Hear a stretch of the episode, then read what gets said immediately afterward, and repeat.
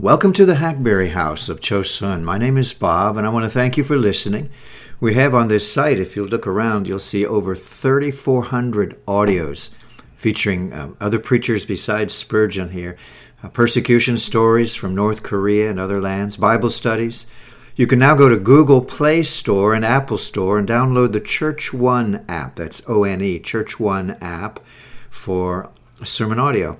Enter Hackberry House as your choice of broadcasters, and then you might want to check out my books at Amazon.com or contact me personally at bob.j.faulkner.72 at gmail.com. I'm reading today from a sermon once preached by Charles Spurgeon. You know who that is, the evangelical pastor and writer who died in 1892. This message is from a collection of Spurgeon's uh, sermons that's created by Perry Boardman. Perry Boardman. It's known as Spurgeon's Gems. Uh, I'll tell you more about that in a little while. Today's message is from Volume 2, and it's number 68. It's entitled A Solemn Warning for All Churches. Now, he begins by uh, mentioning Dr. Gill. You may have read of Gill's commentaries. Dr. Gill believed that the seven churches of Revelation were seven church ages, and he he says right away, I do not go along with him in all his suppositions with regard to these seven churches as following each other in seven periods of time, but I do think he was correct when he declared that the church in Sardis was a most fitting emblem of the church in his days, as also in these. The good old doctor says, When shall we find any period in which the church was more like the state of Sardis, as described here, than it is now? And he points out the different particulars in which the church of his day, and I'm sure it is yet more true of the church at the present day, was exactly like the church in Sardis. I shall use the church in Sardis as a figure of what I conceive to be the sad condition of Christendom at the present moment. My first point will be uh, general defilement. Uh, there were but a few names in Sardis who had not defiled their garments. Uh, and uh, secondly, special preservation. There were a few who had not defiled their garments. And third, a peculiar reward, where it says, And they shall walk with me in white, for they are worthy.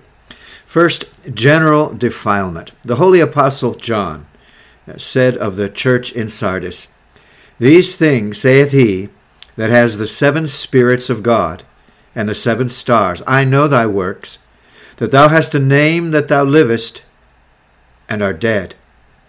Be watchful and strengthen the things which remain that are ready to die, for I have not found thy works perfect before God. Remember therefore how thou hast received and heard, and hold fast, and repent.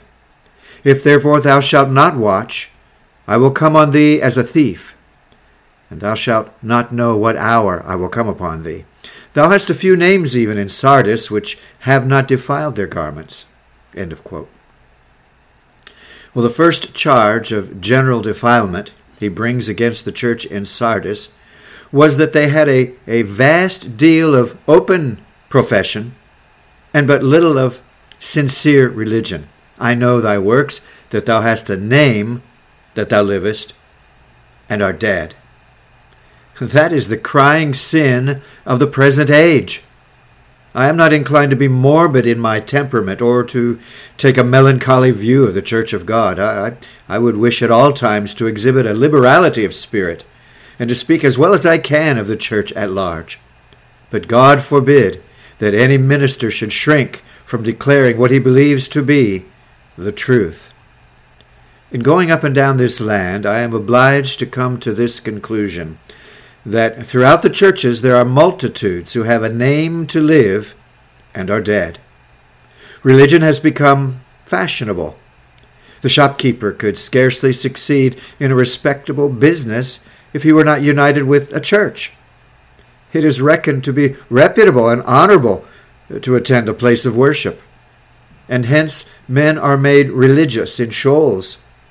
And especially now that Parliament itself does in some measure sanction religion we may expect that hypocrisy will abound yet more and more, and formality everywhere to take the place of true religion.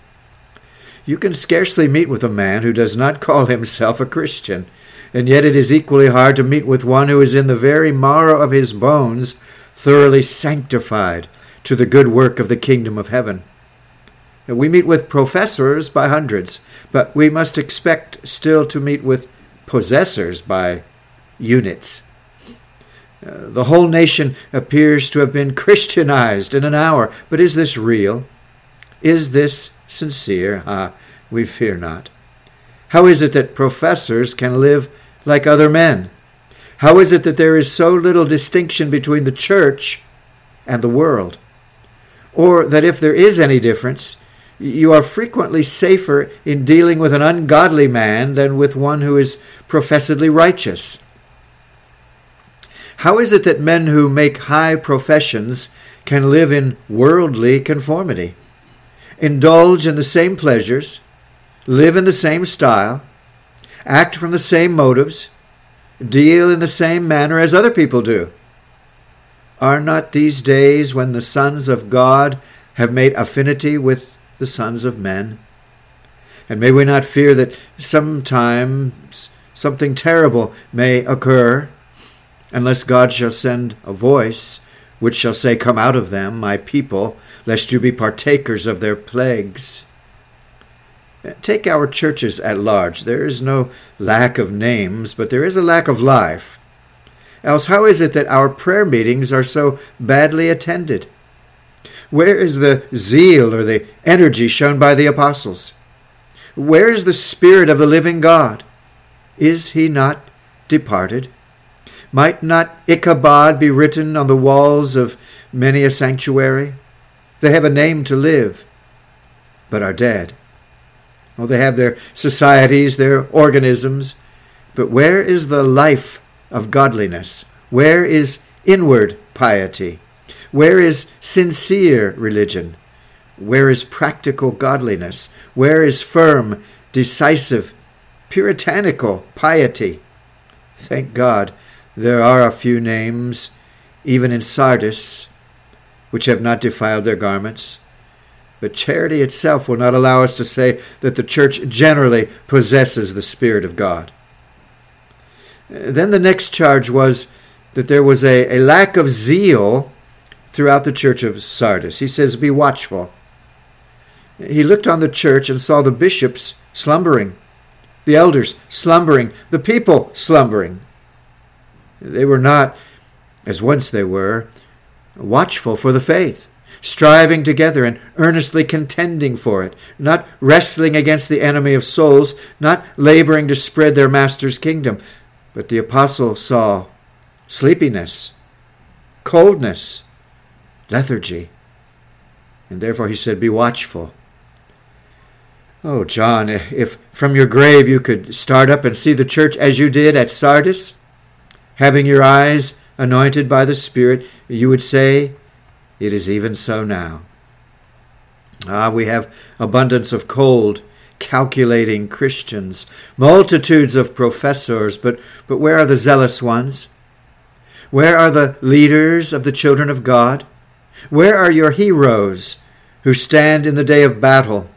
Where are your men who count not their lives dear unto them that they might win Christ and be found in him? Where are those who have an impassioned love for souls? How many of our pulpits are filled by earnest, enthusiastic preachers? Alas, look at the church. She has built herself fine palaces, imitating popery. She has girded herself with vestments. She's gone astray from her simplicity, but she has lost the fire and the life which she once had. We go into our chapels now and we see everything in good taste.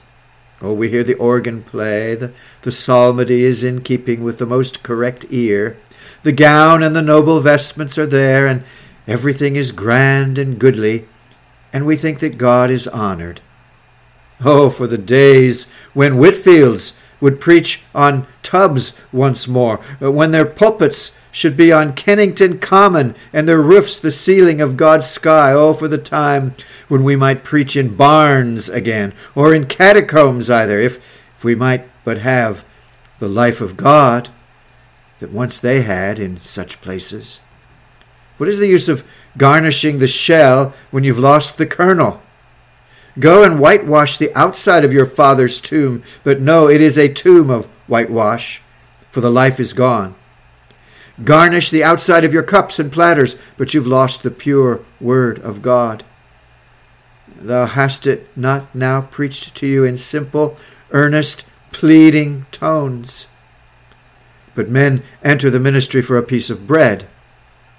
They flinch to speak the whole truth, or if they seem to speak it, it is with cold, meaningless, passionless words, as if it were nothing whether souls were damned or saved, whether heaven were filled or heaven depopulated, or, or whether Christ should see of the travail of his soul and be satisfied. Do I speak fierce things? I can say as Irving once did, I might deserve to be broken on the wheel if I did not believe what I say to be the truth. For the utterance of such things I might deserve the stake, but God is my witness. I have endeavored to judge and to speak impartially. With all that universal cant of charity now so prevalent, I am at arm's length. I care not for it. Let us speak of things as we find them. We believe that the church has lost her zeal and her energy. But what do men say of us? Oh, you are too excited. Good God, excited? When men are being damned? Excited? When we have the mission of heaven to preach to dying souls? Excited? Preaching too much? When souls are lost? Why should it come to pass that one man should be perpetually laboring all the week, while others are lolling upon their couches and preach only on the Sabbath day? Can I bear to see the laziness the slothfulness, the indifference of ministers and of churches without speaking no. No, there, there must be a protest entered, and we enter it now. Oh, Church of God, you have a name to live and are dead. You are not watchful. Awake, awake! Arise from the dead, and Christ shall give you light. The third charge which John brought against Sardis was that they did not look to things that remained and were ready to die. I take it that this may relate to the poor, feeble saints, the true children of God, who were sorrowing, mourning, and groaning in their midst, who were so oppressed with sorrow on account of the state of Sardis that they were ready to die. And what does the church do now? Do the shepherds go after those that are wounded and sick, and those that are weary? Do they carry the lambs in their bosom and gently lead those who are with young? And do they see to poor, distressed consciences and speak to those who feel their deadness in trespasses and sins? Yes, but how do they speak? They tell them to do things they cannot do, to perform impossible duties, instead of strengthening the things that remain and are ready to die. In how much contempt are the truly newborn children of God held in these times? They are called peculiar men. They're scouted as antinomians, hissed at as being oddities, high doctrine men who have departed from the usual mode of pulling down God's word to men's fancies. They're called bigots, narrow minded souls, and their creed is set down as dry, hard, rough, severe Calvinism. God's gospel called hard, rough, and severe. The things for which our fathers died are now called infamous things. Mark whether if you stand out prominently in the truth, you will not be abhorred and taunted.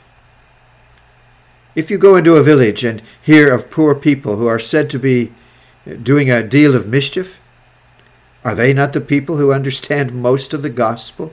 Go and ask the minister who are the persons who he most dislikes, and he will say, Oh, we have a nasty lot of antinomians here. What, what does he mean by that? Men who love the truth, the whole truth. and nothing but the truth, and will have it, and are therefore called a nasty set of antinomians. Ah, we have lost what once we had. We do not now strengthen the things that remain and are ready to die. They are not looked after as they ought to be, not beloved, not fostered. The salt of the earth are now the offscouring of all things. Men whom God has loved and who have attained a high standing in godliness, these are the men who will not bow the knee to Baal, and who therefore are cast into the fiery furnace of persecution and slander. O oh, Sardis, Sardis, I see you now. You have defiled your garments. Thank God there are only there are a few who have not followed the multitude to do evil, and who shall walk in white, for they are worthy. Another charge which God has brought against the church is that they were careless about the things that they heard. He says, Remember, therefore, how thou hast received and heard, and hold fast and repent. If I am wrong upon other points, I am positive that the sin of this age is impurity of doctrine and laxity of faith. Now, you know you are told every Sunday that it does not signify what you believe that all uh, denominations will be saved, that doctrines are unimportant things, and uh, that as to the doctrines of God's grace, they are rather dangerous than otherwise. And the less you inquire about them, the better. No, they are very good things for the priests, but you common people, oh, you cannot understand them. Thus, they, they keep back a portion of the true gospel with cautious reserve. But having studied in the devil's new Jesuitical college, they understand how to call themselves particular Baptists and then preach general doctrines, uh, to call themselves Calvinists and preach Arminianism, telling the people that it does not signify whether they preach damnable heresies of the truth of God. And what do the congregations say? Well, he is a wise man, he ought to know. And so you are going back into as bad a priestcraft as ever. Presbyter has become priest written large. Minister has become priest in many a place because persons do not search for themselves and endeavor to get hold of the truth of God. It is everywhere proclaimed that we are all right, that though one says God uh, loved his people from before the foundation of the world, and the other that he did not, the one says that, that God is changeable and turns away from his people, and the other that he will hold them fast to the end. Though the one says that the blood of Christ avails for all for whom it was shed, and the other that it is inefficacious for a large number of those for whom he died. Uh, though one says that the works of the law are in some measure necessary, or at any rate that we must endeavor to improve what we have, and then we shall get more, while the other said that by grace you are saved through faith and that not of ourselves, it is the gift of God. Yet, yet both are right. A new age, this, when lies and truth can kiss each other. New times these, when fire and water can become friendly. Glorious times these, when there is an alliance between hell and heaven. Falsehood and error are linked hand in hand. All we are brethren is the cry now, though God knows we are of vastly different families. Ah, now who cares for the truth except a few narrow minded bigots, as they are called? Election? Horrible. Predestination? Awful. Final perseverance? Desperate. Yet turn to the pages of the Puritans, and you will see that these truths were preached every day. Turn to the Fathers, read Augustine, and you will see that these were the truths for which he would have bled and died. Read the Scriptures, and if every page is not full of them, I have not read them aright, or any child of God either. Ay, laxity of doctrine is the great fault now. We solemnly protest against it. You may fancy that I am raising an outcry about nothing at all. Ah, no. My anxious spirit sees the next generation, and what will that be? This generation, Arminianism. What next? Pelagianism. And what next? Popery. And what next? I leave you to guess. The path of error is always downward. We have taken one step in the wrong direction. Only God knows where we shall stop. If there had not been sturdy men in ages gone by, the Lord would not have left us a remnant, even now. All grace would have died, and we had become like unto Gomorrah and unto Sodom. O Church of the living God, awake, awake! Once more write truth upon your banner, stamp truth upon your sword, and for God and for his word charge home. You knights of truth, charge home. Spare not, but slay. Let error die before you until truth, and truth alone, shall sit king over the whole world. But now I have lifted up the whip. I must have another lash. Look on any section of the church you like to mention, not excepting that to which I belong, and let me ask you whether they have not defiled their garments. Look at the Church of England. Her articles are pure and right in most respects, yet see how her garments are defiled. She has made the Queen her head instead of God. She bows before the state and worships the golden calf that is set up before her. Look at her abominations, her pluralities, her easy living bishops doing nothing. Look at her ungodly clergymen in the country living in sin. The churchman who does not know that his church has defiled her garments is partial to his mother, as indeed he ought to be, but he is too partial to speak the truth. But good churchmen themselves weep because what I say is true. Then look at John Wesley's body. Have not they defiled their garments? See how they have lately been contending with a despotism as accursed as any that ever brooded over the slaves in America. See how they have been rent in sunder, and how imperfect in doctrine they are, too, after all, professedly at least, not holding the truth of God. Uh, look into what denomination you please, Independent, Baptist, or any other. Have they not all defiled their garments in some way or other? Look at the churches around and see how they have defiled their garments by giving baptism to those for whom it was never intended, and degrading a holy church ordinance to become a mere sop with which they feed their babies. And see how they have taken away Christ's honor, how they have taken the bread that was meant for the children and cast it to ungodly persons. Look at our own denomination. See how it has deserted the leading truths of the gospel. Uh, for a proof hereof, I refer you to hundreds of our pulpits. O Church of God, I am but a voice, crying in the wilderness, but I must still cry, How art thou fallen from heaven, thou Son of the morning? How art thou fallen?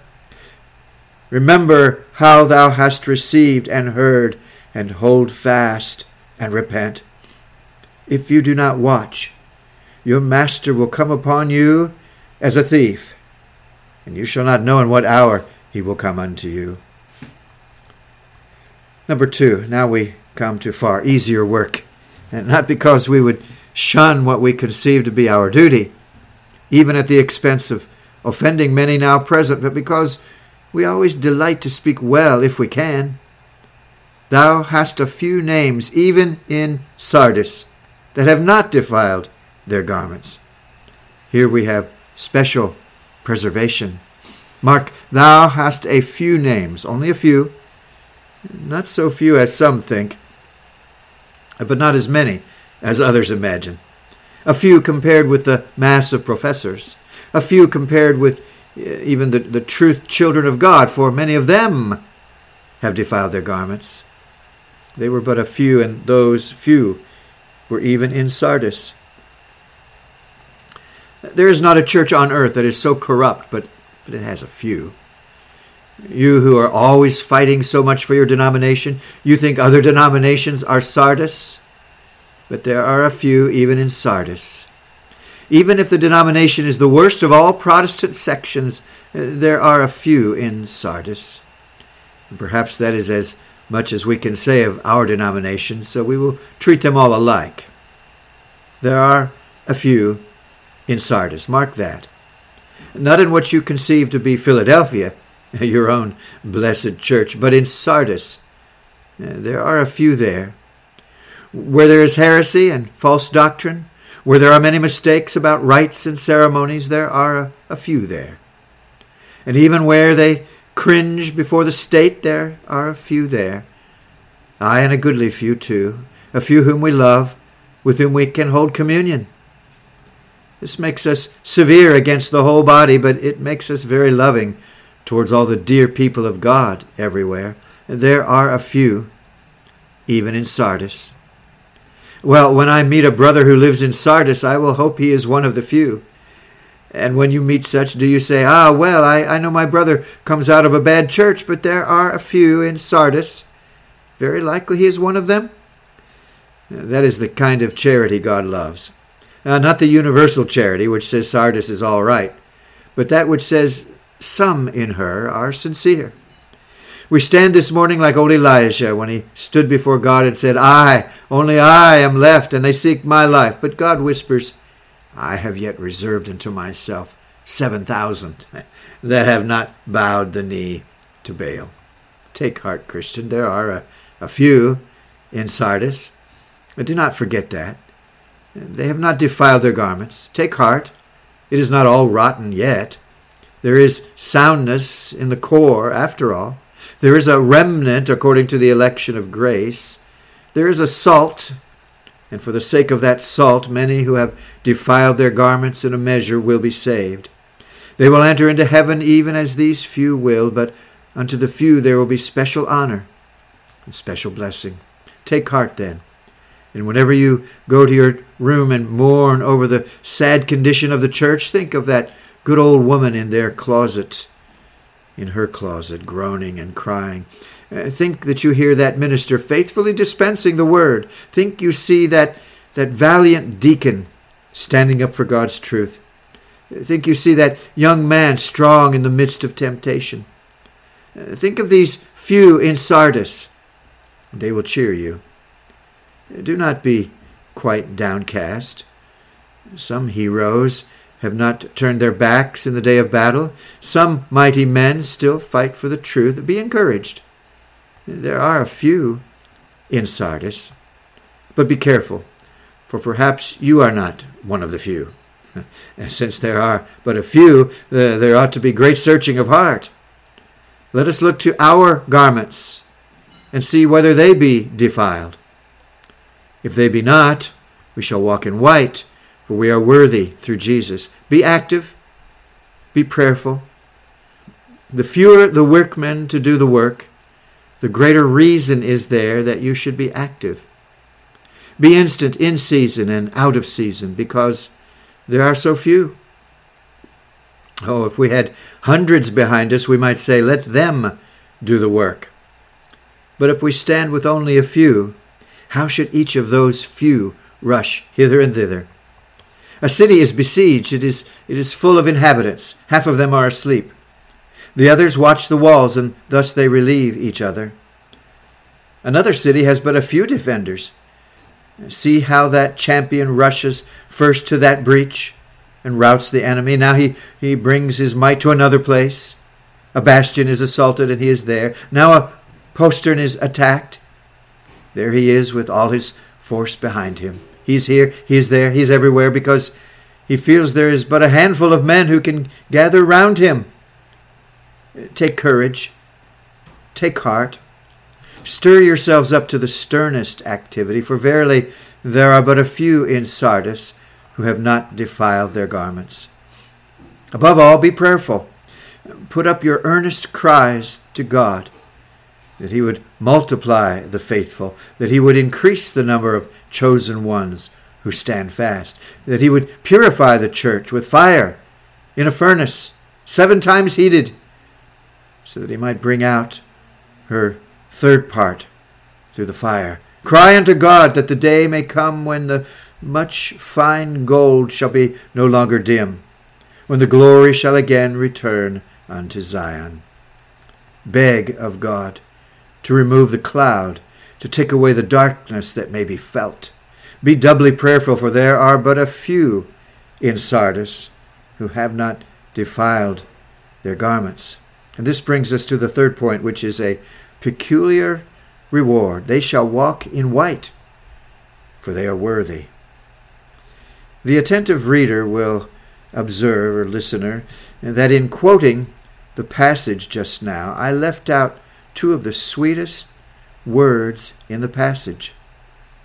It reads, They shall walk with me in white, for they are worthy. Ah, this, this is the very pith of the honor. If the rest of it be gold, this is the jewel. They shall walk with me in white. That is to say, communion with Christ on earth shall be the special reward of those who have not defiled their garments. Now, I must say a very hard thing again, but it is a true one. Go into what company you please. Do you meet with any men, or at least many, who hold communion with Christ? Though they may be godly men, upright men, ask them if they hold communion with Christ. And will they understand you? If you give them some of those sweetly spiritual books that those who hold fellowship love to read, they will say they are mystical and they do not love them. Ask them whether they can spend an hour in meditation upon Christ, whether they, whether they ever rise to heaven and lay their head on the breast of the Savior, whether they ever know what it is to enter into rest and, and get into Canaan, whether they understand how He has raised us up together and made us sit together in heavenly places in Christ Jesus, uh, whether they can often say, as the poet said, abundant sweetness while I sing, thy love my ravished heart o'erflows. Secure in thee, my God and King, of glory that no period knows. Ask them that, and they will say, uh, We don't comprehend you.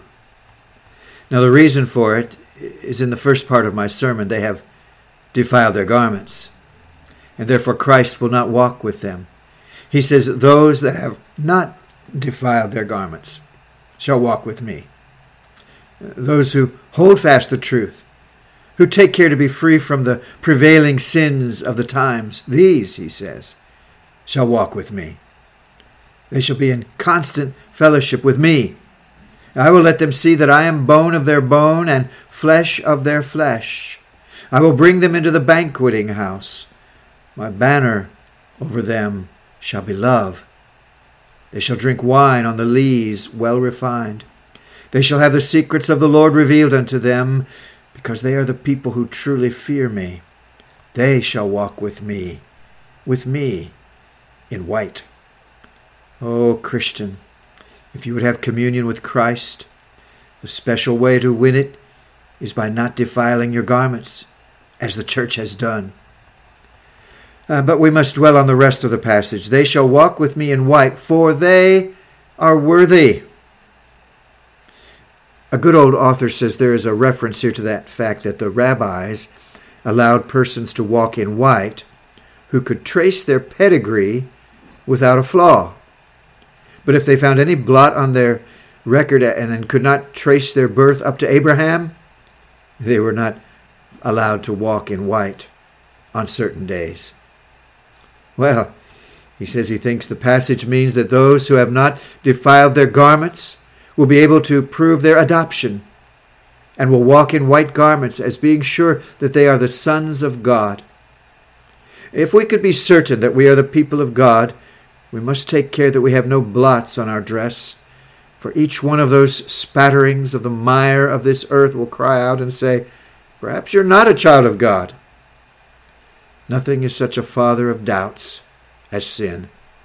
Sin is the very mother of our distress. He who is covered with sin must not expect to enjoy full assurance. But he who lives close to his God and keeps his garments unspotted from the world, he shall walk in white, knowing that his adoption is sure. But chiefly we should understand this to refer to justification. They shall walk in white. That is, they shall enjoy a constant sense of their own justification by faith. They shall understand that the righteousness of Christ is imputed to them, that they have a matchless robe which far exceeds what earthly princes wear, and that they have been washed and made whiter than snow and purified and made more clean than wool. Again, it refers to joy and gladness. For white robes were holiday dresses among the Jews. They that have not defiled their garments shall have their faces always bright. They shall understand what Solomon meant when he said, Go thy way, eat thy bread with joy, and drink thy wine with a merry heart. Let thy garments be always white, for God hath accepted thy works. He who is accepted of God shall wear white garments, being received by the Father, garments of joy and gladness. Whence so many doubts, so much distress and misery and mourning? It is because the church has defiled her garments. They do, they do not here below walk in white because they are not worthy. And lastly, it refers to walking in white before the throne of God. Those who have not defiled their garments here shall most certainly walk in white up yonder, where the white robed hosts sing perpetual hallelujahs to the Most High. If you have not defiled your garments, you may say, I know whom I have believed. And you may cry, When this earthly house of my tabernacle is dissolved, I know I have a mansion of God, a house not made with hands, eternal in the heavens, not for my works, not by way of merit, but as the reward of grace. If there be joys inconceivable, happiness beyond a dream, bliss which imagination knows not, blessedness which even the stretch of desire has not reached, you shall have all these. You shall walk in white, since you are worthy. Christ shall say to you, Well done, good and faithful servant. Enter thou into the joy of thy Lord. But what shall be done with such persons as live in the church but are not of it, having a name to live, but are dead?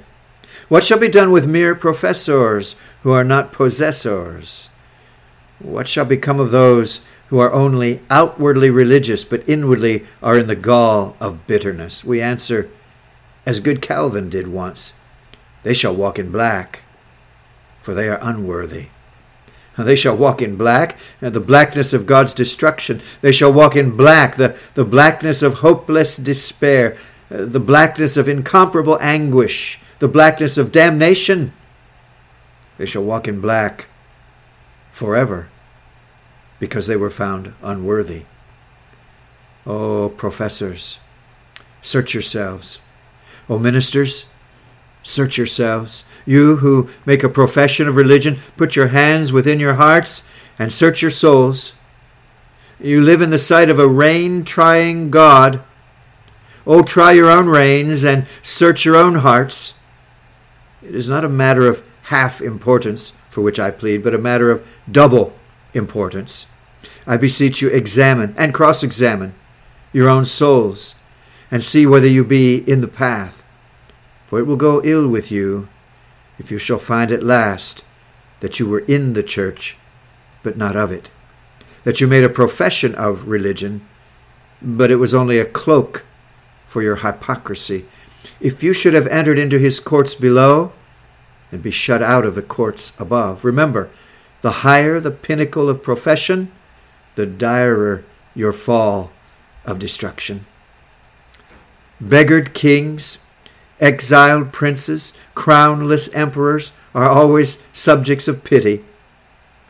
Professor, what will you think of yourself when your robes are taken from you, when your crown of profession is taken from your head, and you stand the hiss of even vile men, the scoff of blasphemers, the jeer of those who, whatever they were, were not hypocrites as you are.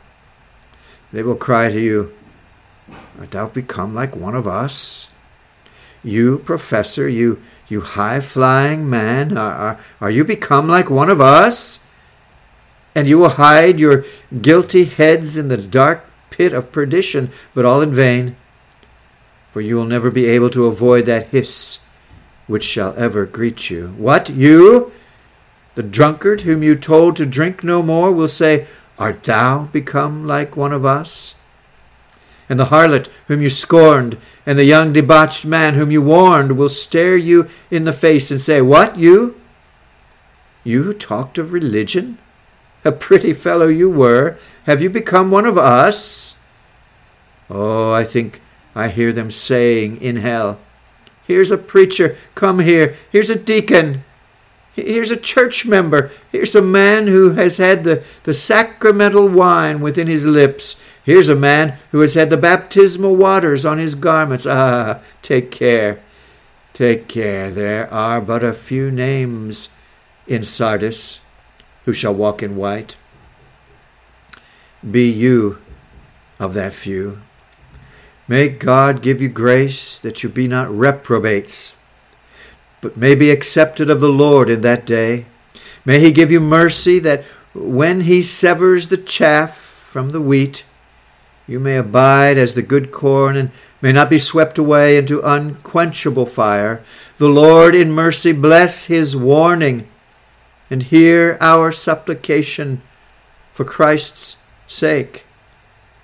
Amen. Amen. You can access this series of messages in written form online at spurgeongems.com. There's no S in the middle on this one. Spurgeon Gems with a G.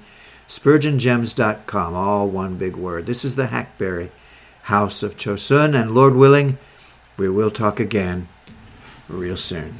Bye bye.